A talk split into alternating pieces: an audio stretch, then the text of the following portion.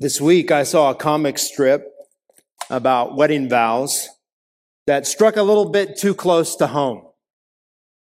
In the comic, the officiant asked the groom, Do you promise to love her in sickness and in health? I do. Do you promise to love her till death do you part? I do.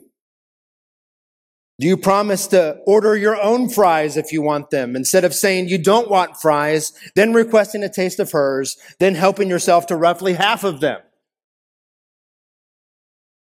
Wait a second, who wrote these vows? The groom asks. Just answer the question, the bride says.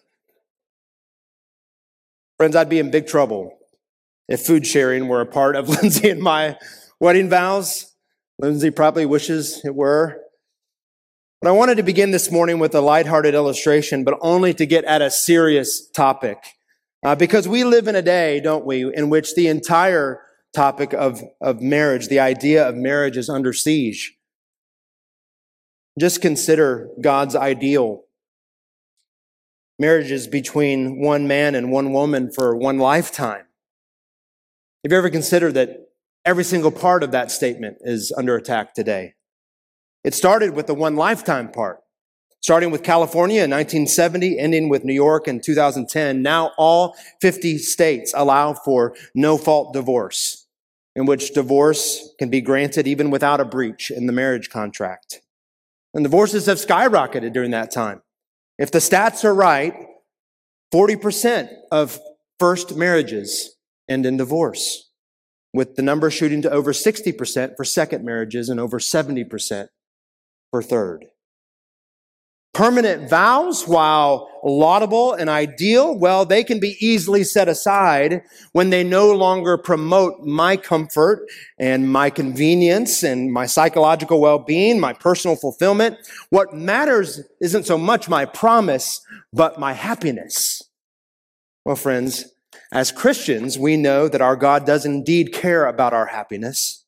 He intends for us to flourish as creatures living in his world, but he has designed our flourishing to correspond to the architecture of his design for us. We'll find true happiness when we pursue true holiness.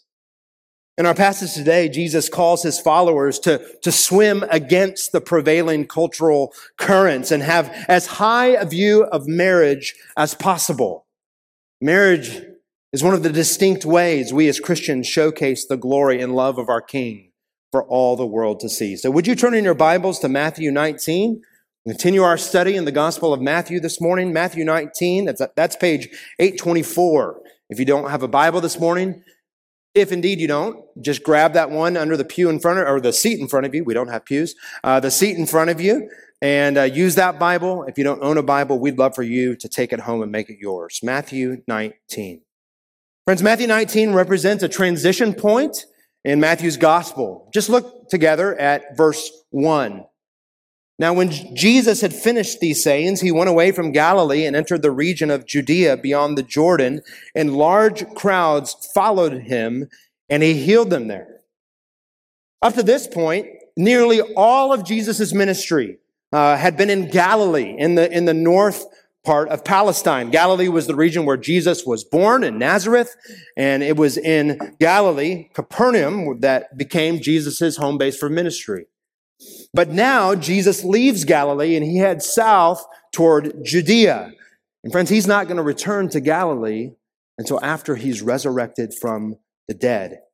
And Judea is the region of Palestine where, where, where, Jerusalem is located, and Jerusalem is Jesus' final destination. Remember, we know Jesus predicted in Matthew 16, 21 that he must go to Jerusalem and suffer many things and be killed and on the third day be raised. So really, with each text, of Matthew that we look at together from, from Matthew 19 all the way to Jesus' betrayal in Matthew 26, we should, we should see Golgotha's hill looming larger and larger in our viewfinder.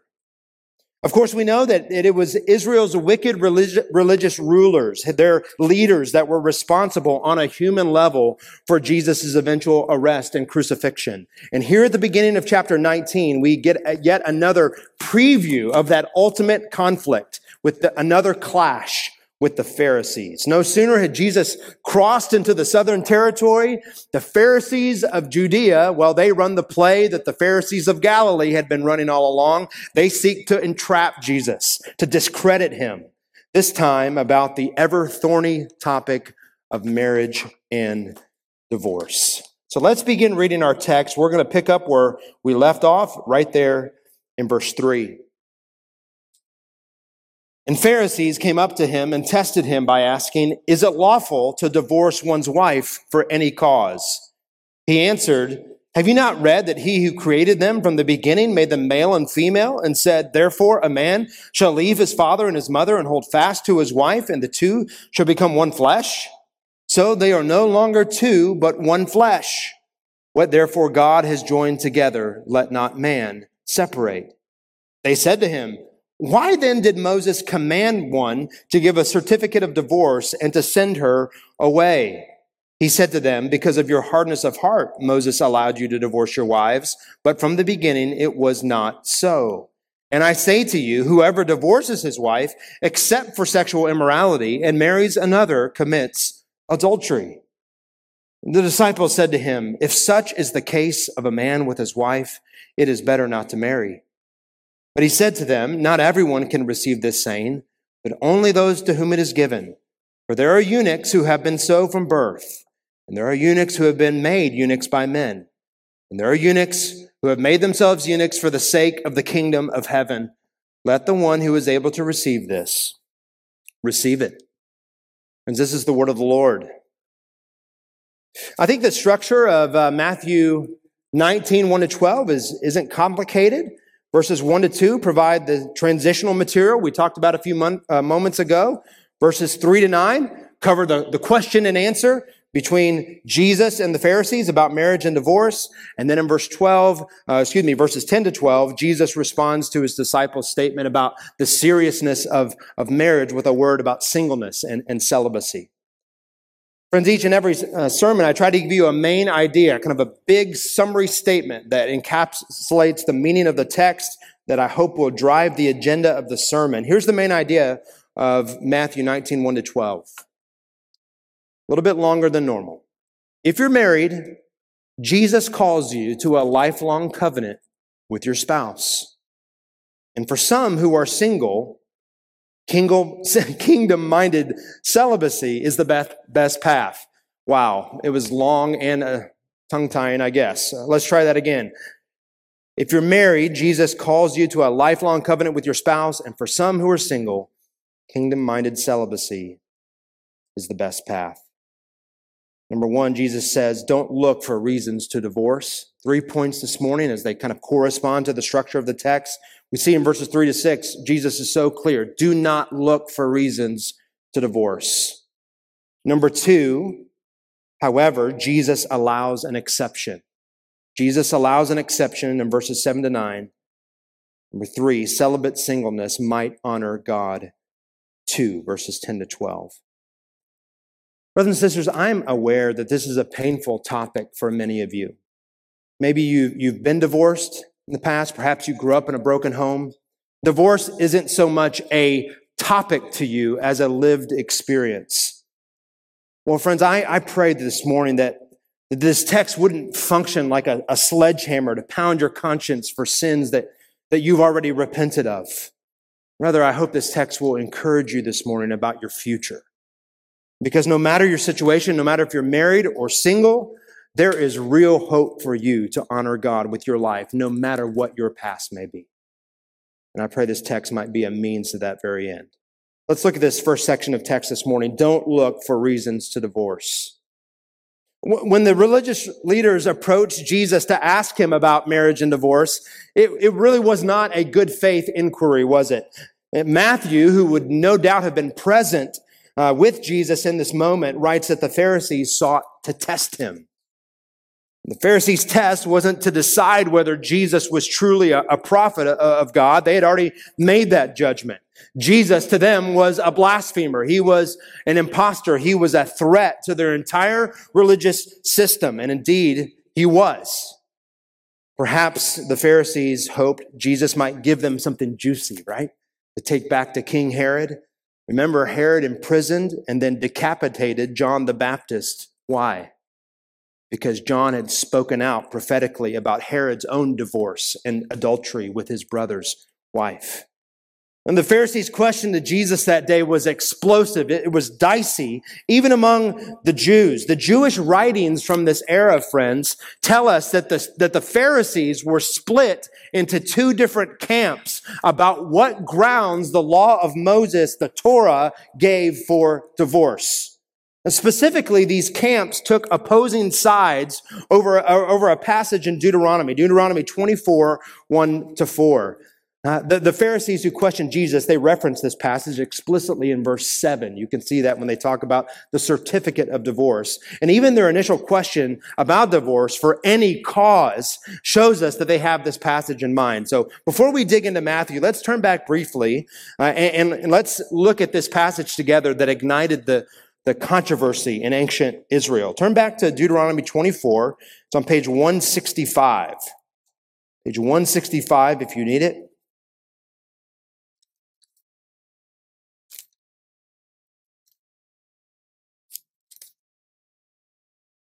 Deuteronomy 24, 1. When a man takes a wife and marries her, if then she finds no favor in his eyes, and because he has found some indecency in her, and he writes her a certificate of divorce and puts it in her hand and sends her out of his house, she departs out of his house and she goes and becomes another man's wife, and the latter man hates her and writes a certificate of divorce and puts it in her hand and sends her out of his house, or if the latter man dies who took her to his wife, then her former husband who sent her away may not take her again to be his wife after she has been defiled, for that is an abomination before the Lord. I read it quickly because really what concerns us there is in verse 1.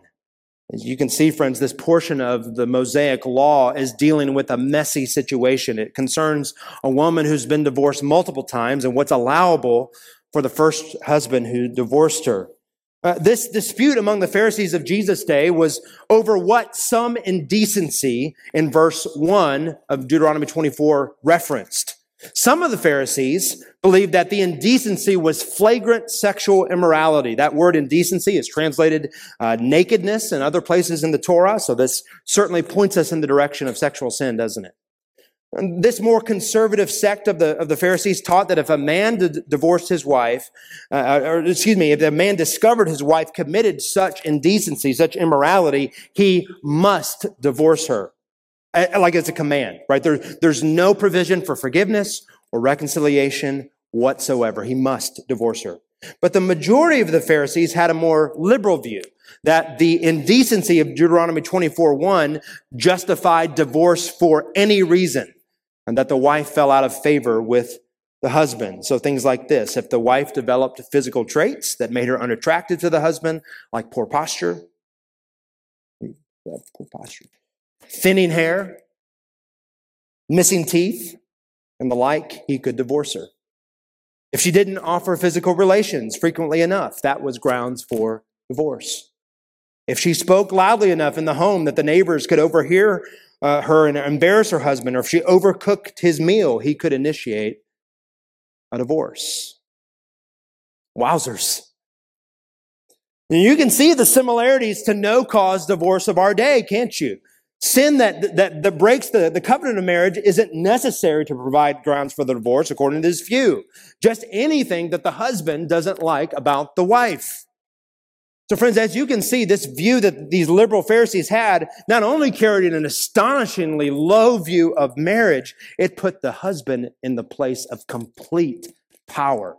It left the wife vulnerable to mistreatment and to abuse. That's the context of the Pharisees' question to Jesus in Matthew 19, 3. When they asked Jesus, is it lawful, verse 3, to divorce one's wife for any cause? They're asking Jesus if he agrees with the d- dominant religious view of the day that allowed a man to, to divorce his wife for any cause at all, not just for sexual immorality. Look at the way that Jesus responds in verses 4 to 5. He answers, have you not read that he who created them from the beginning made them male and female and said, Therefore, a man shall leave his father and his mother and hold fast to his wife, and the two shall become one flesh. So they, they are no longer two, but one flesh. What therefore God has joined together, let not man separate. In other words, Jesus says to the Pharisees, guys, you have picked the entire wrong starting line for the discussion. For either of your views, your starting line is what some indecency means in Deuteronomy. But the right starting line for this topic isn't Deuteronomy, it's Genesis, right? You need to go back to the very beginning. You need to go back to God's original design for marriage at creation. And Jesus draws here from two passages in the opening words of the Bible. We read them earlier today. Jesus, uh, Genesis 1:27 and Genesis 2:24.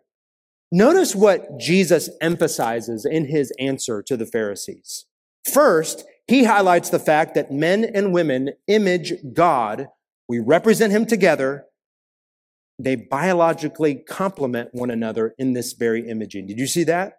There, there's unity of value, unity of dignity, but a diversity of function. So in Genesis 1:26, God creates humanity in his very image. We are here to image God's glorious character. We do so by representing his rule, his kingship, his dominion on the earth.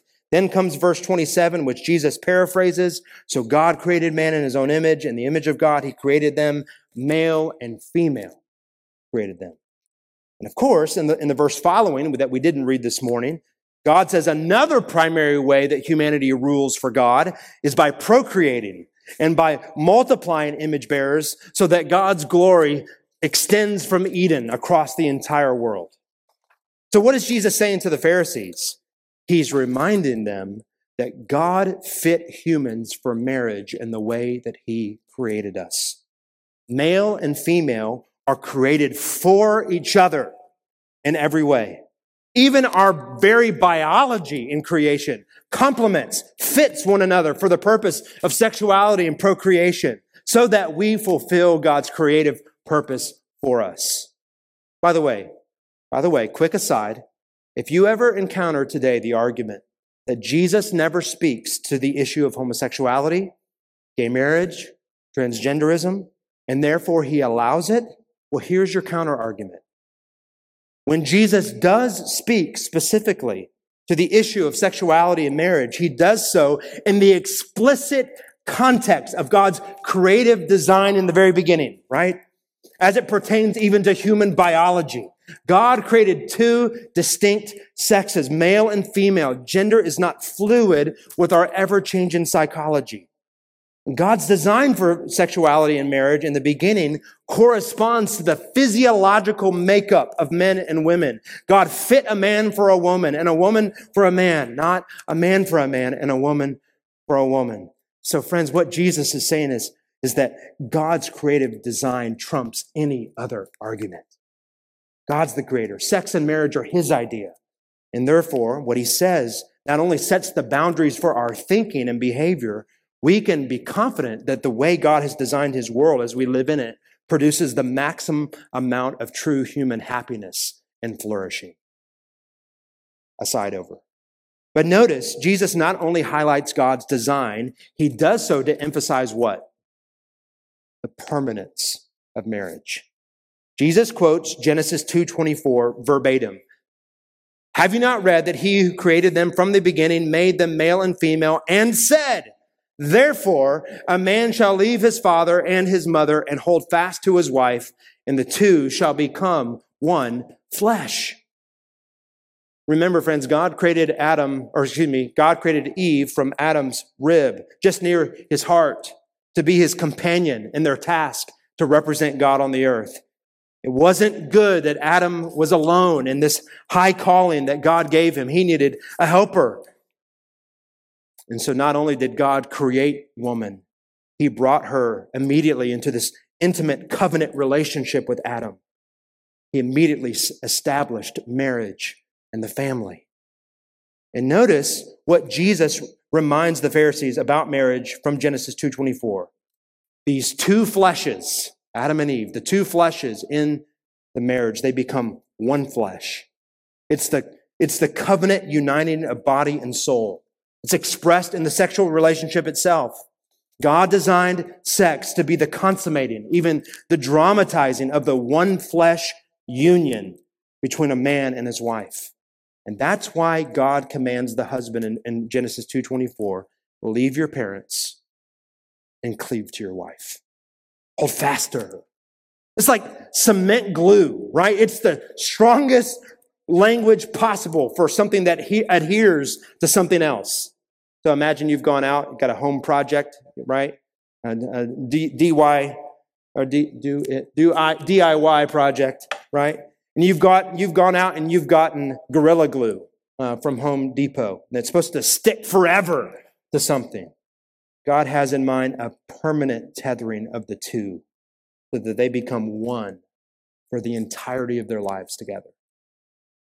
In other words, God's vision for marriage from the beginning of time, his ideal, is one man, one woman for one lifetime. Marriage is bound by covenant promise, and it's enacted by the one flesh, physical, and spiritual union. So, so to dissolve a marriage is really like ripping apart one body. That's why divorce is so painful. Again, that's why Jesus drives the point home like he does in Matthew 19 6. He realizes that not only is the bond and covenant of marriage God's idea, God is the one who does the gluing. See that? He's the one who seals the marriage together. Jesus says, what therefore God has joined together, let not man separate. One of the most amazing privileges and responsibilities that I occasionally have as a pastor is to officiate a wedding. And friends, when I have that honor of speaking something almost into existence, I now uh, pronounce you man and wife. I may be sealing the deal from the state side, but it is God, the creator and redeemer, sealing the marriage together in that moment. He does the gluing. Jesus says, whatever, what therefore God has joined together, let not man separate. The point is that for a human being to separate what God has joined through, through this any cause divorce is to usurp God's authority. It's the creature openly defying and opposing the creator. The Pharisees' casual approval of divorce, it was just the epitome, wasn't it, of, of arrogance and of irreverence for God. As we've seen so often in Matthew, the Pharisees had set aside this clear ordinance of God for their human tradition. Brothers and sisters, Jesus is pushing us toward the highest view of marriage possible. He's saying, here's God's design, here's his intent a covenant of love between one man and one woman for one life. Marriage is sacred. It's not just a legal convenience to get a tax break. It's, it's not only the natural outworking of romance, it's an expression of our worship to God the King. In other words, friends, if you're married, one thing that should always be at the forefront of your mind and heart are questions like these How does my union with my spouse reflect upon the Lord? Does my marriage exemplify well, albeit imperfectly, the designs for which God has ordained it? If not, what do I need to do? And husbands, I would say it starts with you. What do I need to do? What steps do I need to take so that my marriage glorifies God in the way that He has created it and designed it to be? Beloved, if you, you understand that, that a couple committed above all else, like supremely to God's glory, although they will no doubt go through hard times and rocky patches, they will be a, a happy couple in the main. It will be a flourishing marriage because we are most happy when God gets the most glory by our trust and by our obedience to Him. In other words, friends, Jesus is saying, do not look for reasons to divorce your spouse. Look for ways to draw ever closer to Him or to her. So, husbands, are you leading your wife in such a way to make sure that this covenant glue of your marriage sticks, that it's strong, do you humbly serve your wife in love? Are you working to keep the flame of love burning brightly? Or have you grown passive and apathetic or maybe even a, a bit distant? Wives, are you actively looking for ways to humbly respond to your husband's leadership? Are you committed to tirelessly working for his spiritual good? Or have you grown so jaded by his deficiencies that you've begun to make tally marks on the divorce scorecard. I often tell this to couples in premarital counseling.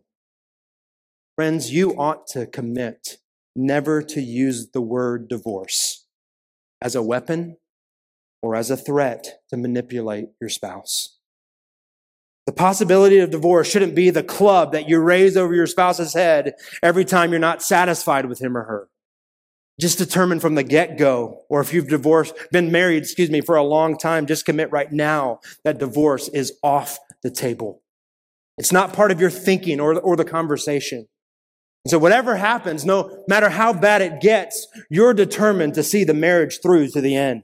And not just kind of with a grit your teeth and bear it mentality, but with a mindset to work together to make the marriage flourish as God has intended it to be.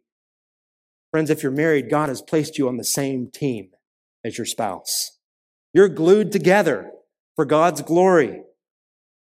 Jesus would have us get busy living out that team mentality. Live in light of our union, not our differences. Friends, is there really any surprise that Matthew moves seamlessly in this gospel from the topic of forgiveness to the topic of marriage? Not at all. Because one of the primary ways that the forgiven must forgive and keep on forgiving is marriage. If you're married, the six most common words in your marriage ought to be I'm sorry. Will you forgive me? Six most common words. If you're not quick to own your own sin and solicit forgiveness from your spouse, or if you're not fast to grant forgiveness in your marriage, if you're marked more by defensiveness than humility and judgmental self-righteousness than mercy, friend, your marriage will probably limp along at best.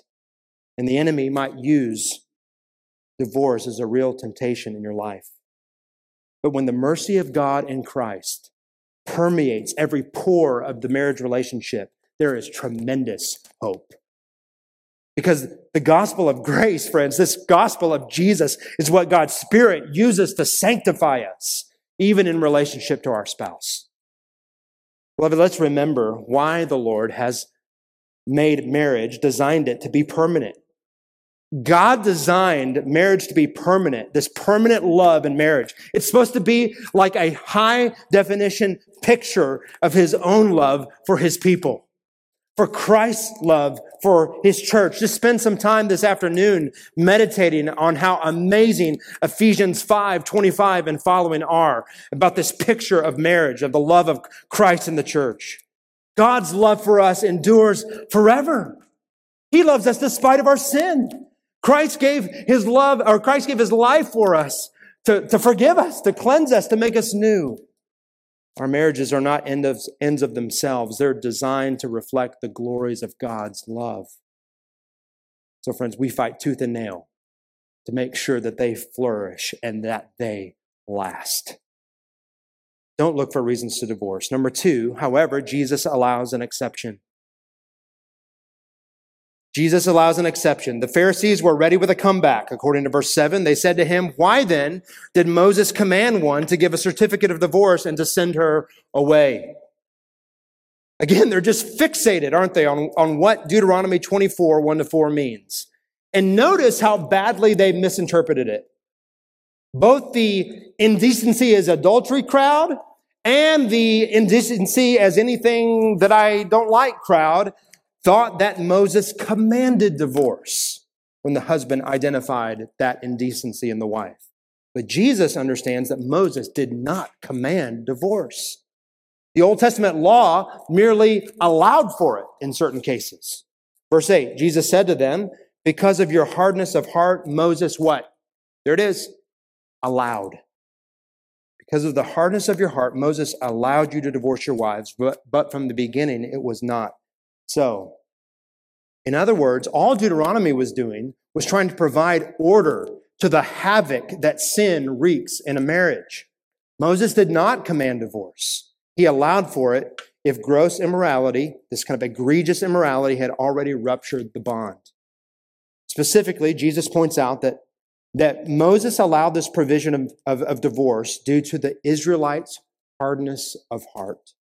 Friends, if you've read Deuteronomy, you know how often Moses pointed out how desperately Israel needed a circumcised heart, a surgically altered heart that was no longer hard but soft, that was capable of loving God and His Word. And Jesus says the allowance of divorce, that was just simply one of the tragic allowances that, that God made for Israel's sin and rebellion. It was never the ideal. And Moses did not command it that it must happen when that sin happens. He merely gave per- permission for it under specific narrow circumstances. So perhaps Jesus' exception in verse 9 makes sense now in light of, of that context. He says, And I say to you, whoever divorces his wife except for sexual immorality and marries another commits adultery. The word sexual immorality in the, in the English translation is a is a really a single Greek word in the original. It refers broadly to sexual sin. It's the word porneia. And like with all words in the Bible's original languages, we understand their meaning by their context. And within the context of marriage, porneia most naturally refers to promiscuity, to infidelity with another partner, not the spouse. It does leave room for other types of egregious sexual sin as well. So, so what is Jesus doing here? He agrees with the conservative Pharisees that yes, the indecency in Deuteronomy refers to adultery, but he disagrees with them that God commands the divorce. The Lord merely allows for it in scenarios where infidelity has already severed the covenant by the nature of the action itself. Some have, have said that to make a divorce exception for adultery, it just contradicts what Jesus just taught there in verses four to six. So on the one hand, Jesus says that marriage is permanent, but on the other hand, he says that the divorce is allowed when sexual sin with another partner has broken it. That just makes no sense. That's uh, contradictory, self-contradictory. Well, I do think it makes sense, friends, when you realize that what Jesus is doing here, he's giving us categories to think in. He's given us creation, fall, and redemption categories to think in when it comes to marriage. So if I could kind of summarize it this way, here's, here's what Jesus is saying about these categories. He says, first of all, here's how God created things to work. One man, one woman, covenant of love, one life, right? But because of the, this catastrophic nature of sin and the fall, because human hearts are hardened by the deceitfulness and the allure of sin, divorce is, is permitted when adultery or egregious sexual sin has already ruptured that bond. After all, we just learned God set up marriage as a one flesh union that's expressed in the sexual relationship. The certificate of divorce then merely codifies the brokenness, the, the, the rupturing that's already taken place. However, and this is a massive however, because of the kingdom ethic of forgiveness and the nature of the new covenant, I think Jesus points us toward the hope of reconciliation even amid such devastating sin. Clearly, friends, what are the dominant notes that God plays over and over again in this beautiful symphony of the new covenant? Grace, mercy, forgiveness, reconciliation, the capacity for a believer's heart to change. As Christ's followers, we are the community of the forgiven. Each one of us approaches the sin uh, of our spouse, whatever that sin may be, remembering the infinite debt that God has absorbed in himself, our infinite debt for our sin. God absorbs it through the atoning death of Christ on the cross. Jesus took our place in the judgment dock, right? God released us from the eternal debt of our condemnation because Jesus paid it all. So, Jon, you might say, well, Jon, what are you saying? Are, are you saying then that that I must forgive a spouse who betrays me? Beloved, as hard as it may be, yes, at least internally, at least in that internal forgiveness, you must do over time the agonizing work of absorbing that massive debt that your, the offending spouse owes you. We say, well, Jon, if the offending spouse repents of his or her sin, does that mean that I have to reconcile? Well, at least at the base level of Christian fellowship, yes. Again, forgiveness takes into account our infinite debt that, that God has forgiven us of.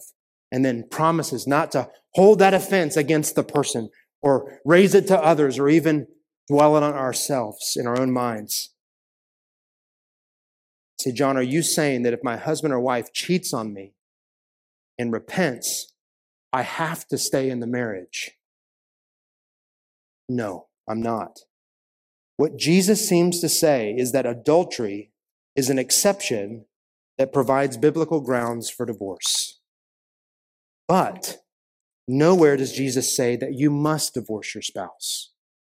And I believe that because of the cross, because of our new covenant hope in the gospel, friends, the soft, transformed heart, it not only turns from sin, but it has a staggering capacity to forgive and to reconcile. The gospel reaches even into the darkest crevices of our lives and our marriages. Our God is in the business of making all things new, even broken marriages.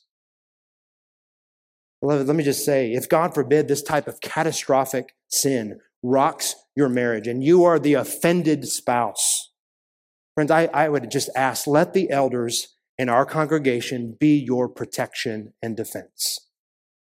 If your spouse does not repent of the adultery, then the church is going to hold him or her accountable via the steps we looked at a few weeks ago, Matthew 18.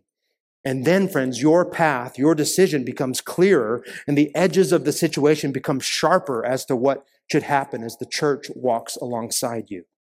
Some of the most tragic pastoral situations that I've ever seen or, been, or heard of in other churches are cases of unrepentant infidelity in a church member's marriage in which the church does nothing to protect the vulnerable spouse.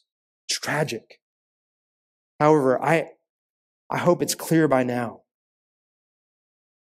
that, Jesus is teaching here, in great contrast to the Pharisees, it does not give men any built in leverage in these situations. You notice that?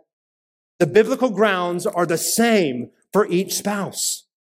And God has provided the local church to walk alongside brothers and sisters who are suffering in these very types of situations.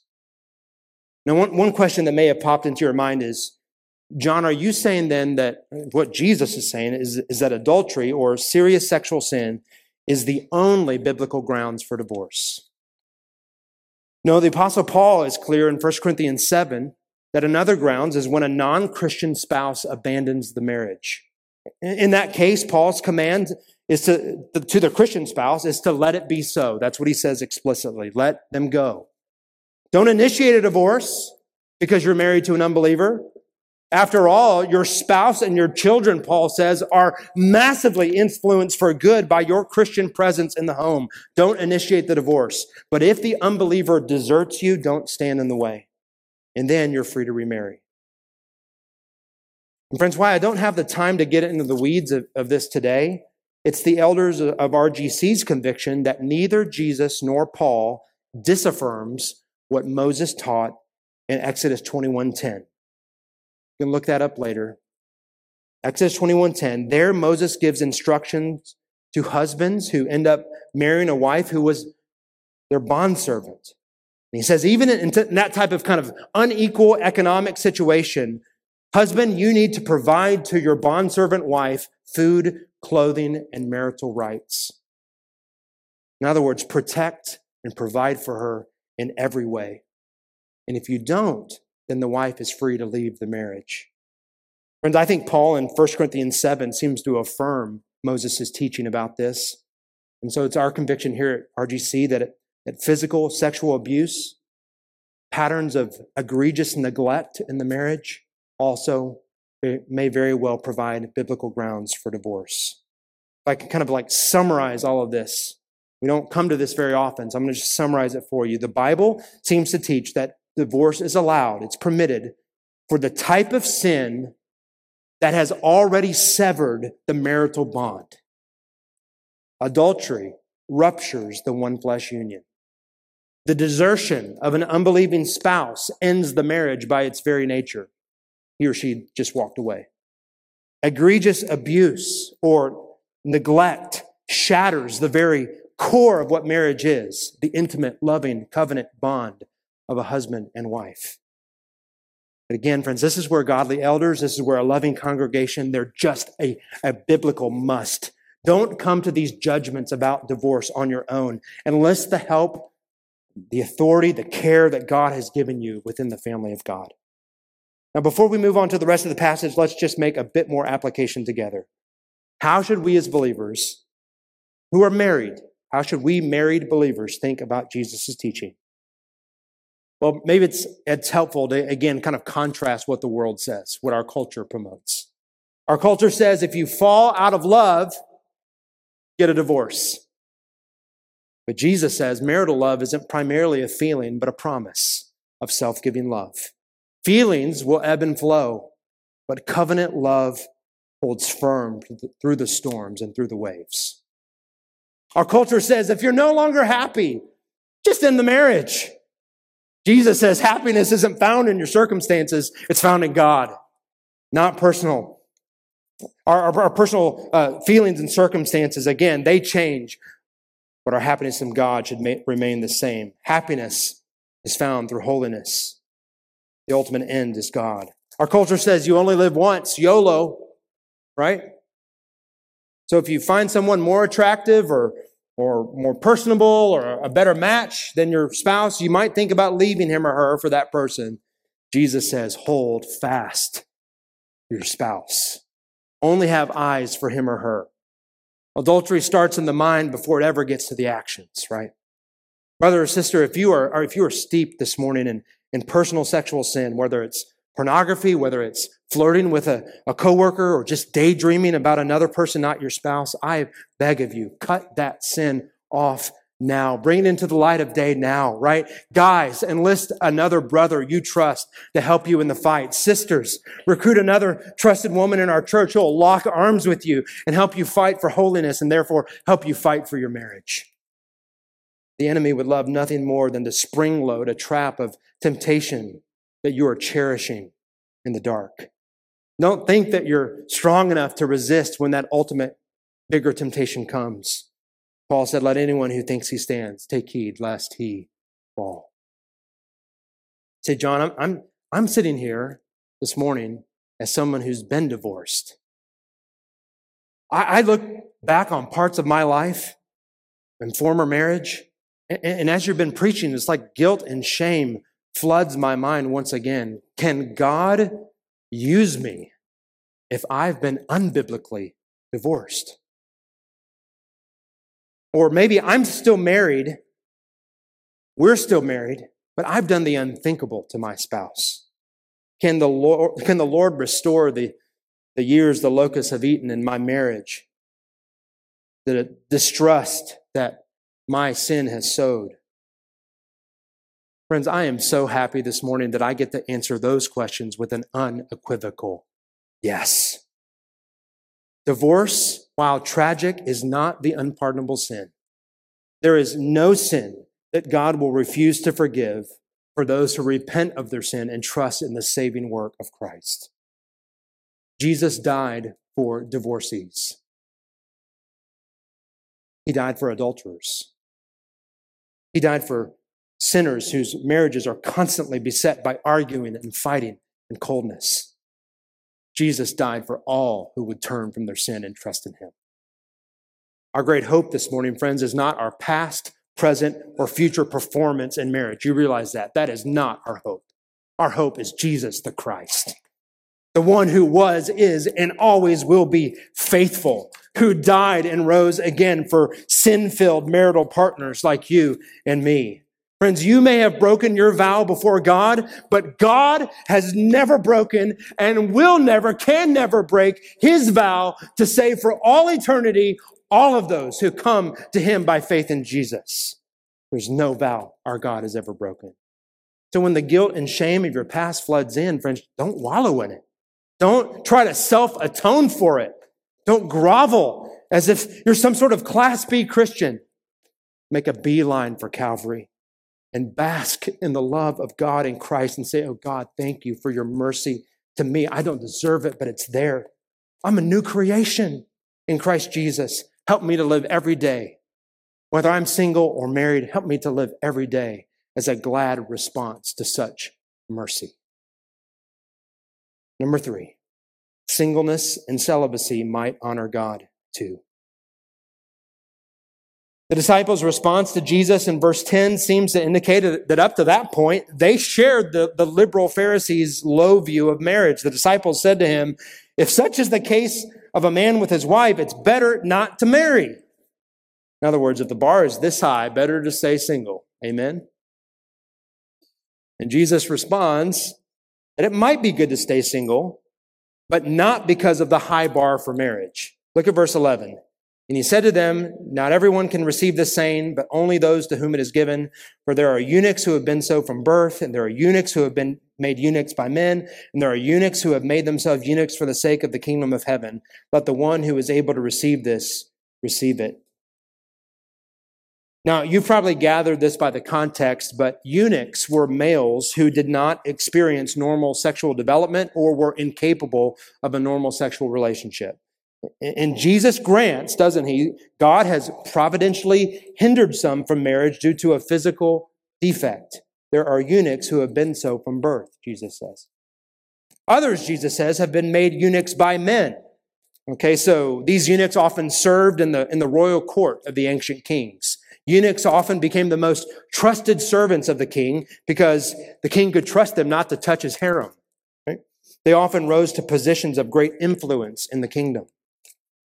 And Jesus uses these two examples of, of singleness and celibacy to make a massive point about citizens of the kingdom of heaven. Some Christian disciples might make themselves eunuchs, not for the court of any earthly king, but for more faithful service to the King of Kings and the Lord of Lords. Of course, Jesus is speaking metaphorically here. He doesn't have in mind physical surgery to become a eunuch, right? But a life of celibacy devoted single mindedly to the kingdom of God. Notice Jesus twice insists that this life of celibacy, it's not for every disciple. He says celibacy is only for, for those, for, man, I am struggling this morning. Celibacy is for only those to whom it has been given, verse 11, and the one who is able to accept it, verse 12. In other words, whether or not a person should pursue marriage depends on whether God has enabled that person to maintain control over the sexual drive. The Apostle Paul wrote explicitly in 1 Corinthians 7 9, it is better to marry than to burn with passion. One of my best friends from college and seminary is a pastor in Long Island. He, yes, he's single. He has no desire to be married. I've asked him very direct questions about his contentment level, about his desires, and it's clear to me that at least for now, he falls in the category of a eunuch for the kingdom of heaven. Praise the Lord. Beloved, while Jesus and Paul consider marriage to be the typical path for most, single celibate brothers and sisters are, again, are not second class Christians or B rate humans. God's ideal for humanity isn't found, friends, in our sexuality. Otherwise, Jesus himself, a single celibate man, would be subhuman. And that would be heresy. No, the ideal humanity isn't found in our desires of any type, but in the life committed to glorifying God and the calling to which He's called us. The kingdom of God, Jesus says, the gospel of Christ should have such a profound impact on how we think, how we live, that it, that it might be best for single Christians to remain single and celibate, to wholeheartedly devote themselves to the service of the King of the kingdom of heaven. You say, Jon, I, I don't think I have some special gift of celibacy. My, my wiring doesn't seem to be for a single life. I long to be married, but that desire remains unfulfilled. Brother, sister, I know that's a hard situation to be in. But let me just say no matter what your desires are, whether you want to be married or you want to be single, your singleness at this stage of your life is a gift from God just as much as marriage is for others. It's part of God's calling on your life right now. And so let me encourage you toward, toward contentment, toward satisfaction in the Lord that will, that will fuel a life that's dedicated towards serving Him with, in, as much as you can, with all you have in the local church. Friends, churches are strongest in the gospel when singles are thriving in the gospel. You know that? Churches are strongest in the gospel when singles are thriving in the gospel alongside the married. Brothers and sisters who are married, I think the Lord has called us to give special honor to single brothers and sisters in the church, to serve them and care for them as their family, to have a special heart for those who are seeking faithfulness in their calling as, as celibate singles. Friends, what can you do to bless our single brothers and sisters, to minister to them, to include them in your life, in your activities, in your relationships? Beloved, we pursue this type of mindset because our great groom, Jesus, laid down his life for his bride, the church. And now we, as his people, respond to him with a heart full of love and submission to our King. May each of our marriages or our singleness faithfully point others to our great Creator and Redeemer until he comes. Let's pray.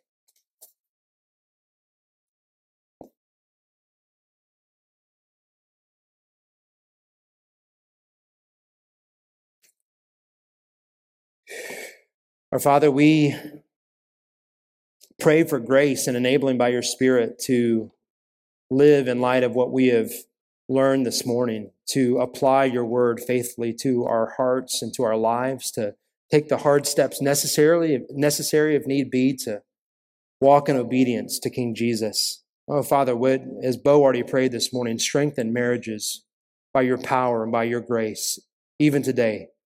Through steps of obedience and forgiveness, we pray that you would bring restoration and healing and hope. To our single brothers and sisters, again, may they live in, in the grace and knowledge of Christ, be maturing as, as disciples of Jesus, actively serving him until you either change their stage of life or until you come. Father, make us all faithful, we pray, in Jesus' name.